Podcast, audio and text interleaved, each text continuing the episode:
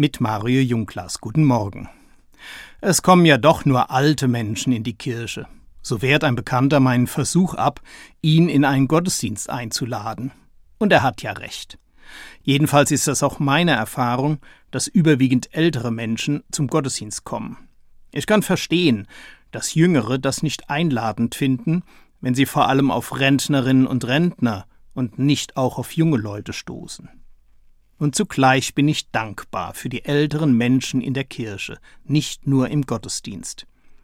Zum einen wird nichts besser, wenn sie sich auch zurückziehen. Zum anderen habe ich gerade im Urlaub eine besondere Bedeutung der Alten für die Kirche kennengelernt. Meine Frau und ich waren viel in kleinen Orten unterwegs, weil wir uns für Kirchen in Dörfern und Kleinstädten interessieren. Manchmal bergen sie Schätze, eine Wandmalerei, eine Skulptur, eine Grabplatte. Die können viel über die Menschen und ihren Glauben in der Region aussagen. Leider sind viele dieser kleinen Kirchen geschlossen, aus Angst vor Diebstahl und Vandalismus. Wenn sie aber offen sind, dann häufig deshalb, weil ältere Gemeindemitglieder bereit sind, auf das Innere der Kirche Acht zu geben. Sie bewachen dann aber nicht nur die Kunstschätze, den Altar und den Opferstock, sondern sie geben meist bereitwillig Auskunft über die Kirche, die Gemeinde und den Ort.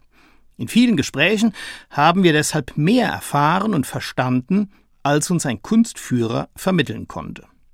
Und natürlich sind es Alte, die die Kirche offen halten. Die Jungen haben dafür keine Zeit. Sie müssen sich um Beruf, Familie oder andere Pflichten kümmern. Für mich halten die Alten nicht nur buchstäblich die Kirchentür offen. Gerade jetzt, da die Institution Kirche den Menschen den Zugang schwer macht, bin ich dankbar für die alten Christinnen und Christen, die die Erinnerung an andere kirchliche Zeiten offen halten. Die sich zum Beispiel erinnern an die Aufbrüche nach dem Zweiten Vatikanischen Konzil, die sich erinnern, dass Kirche auch anders und besser geht, und die über diese Erinnerung ermutigend Auskunft geben können, wenn man sie denn fragt.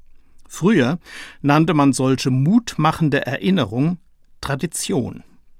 Die Alten halten die Kirche offen, auch und nicht zuletzt für die Jungen. Mario Junglas, Mainz, Katholische Kirche.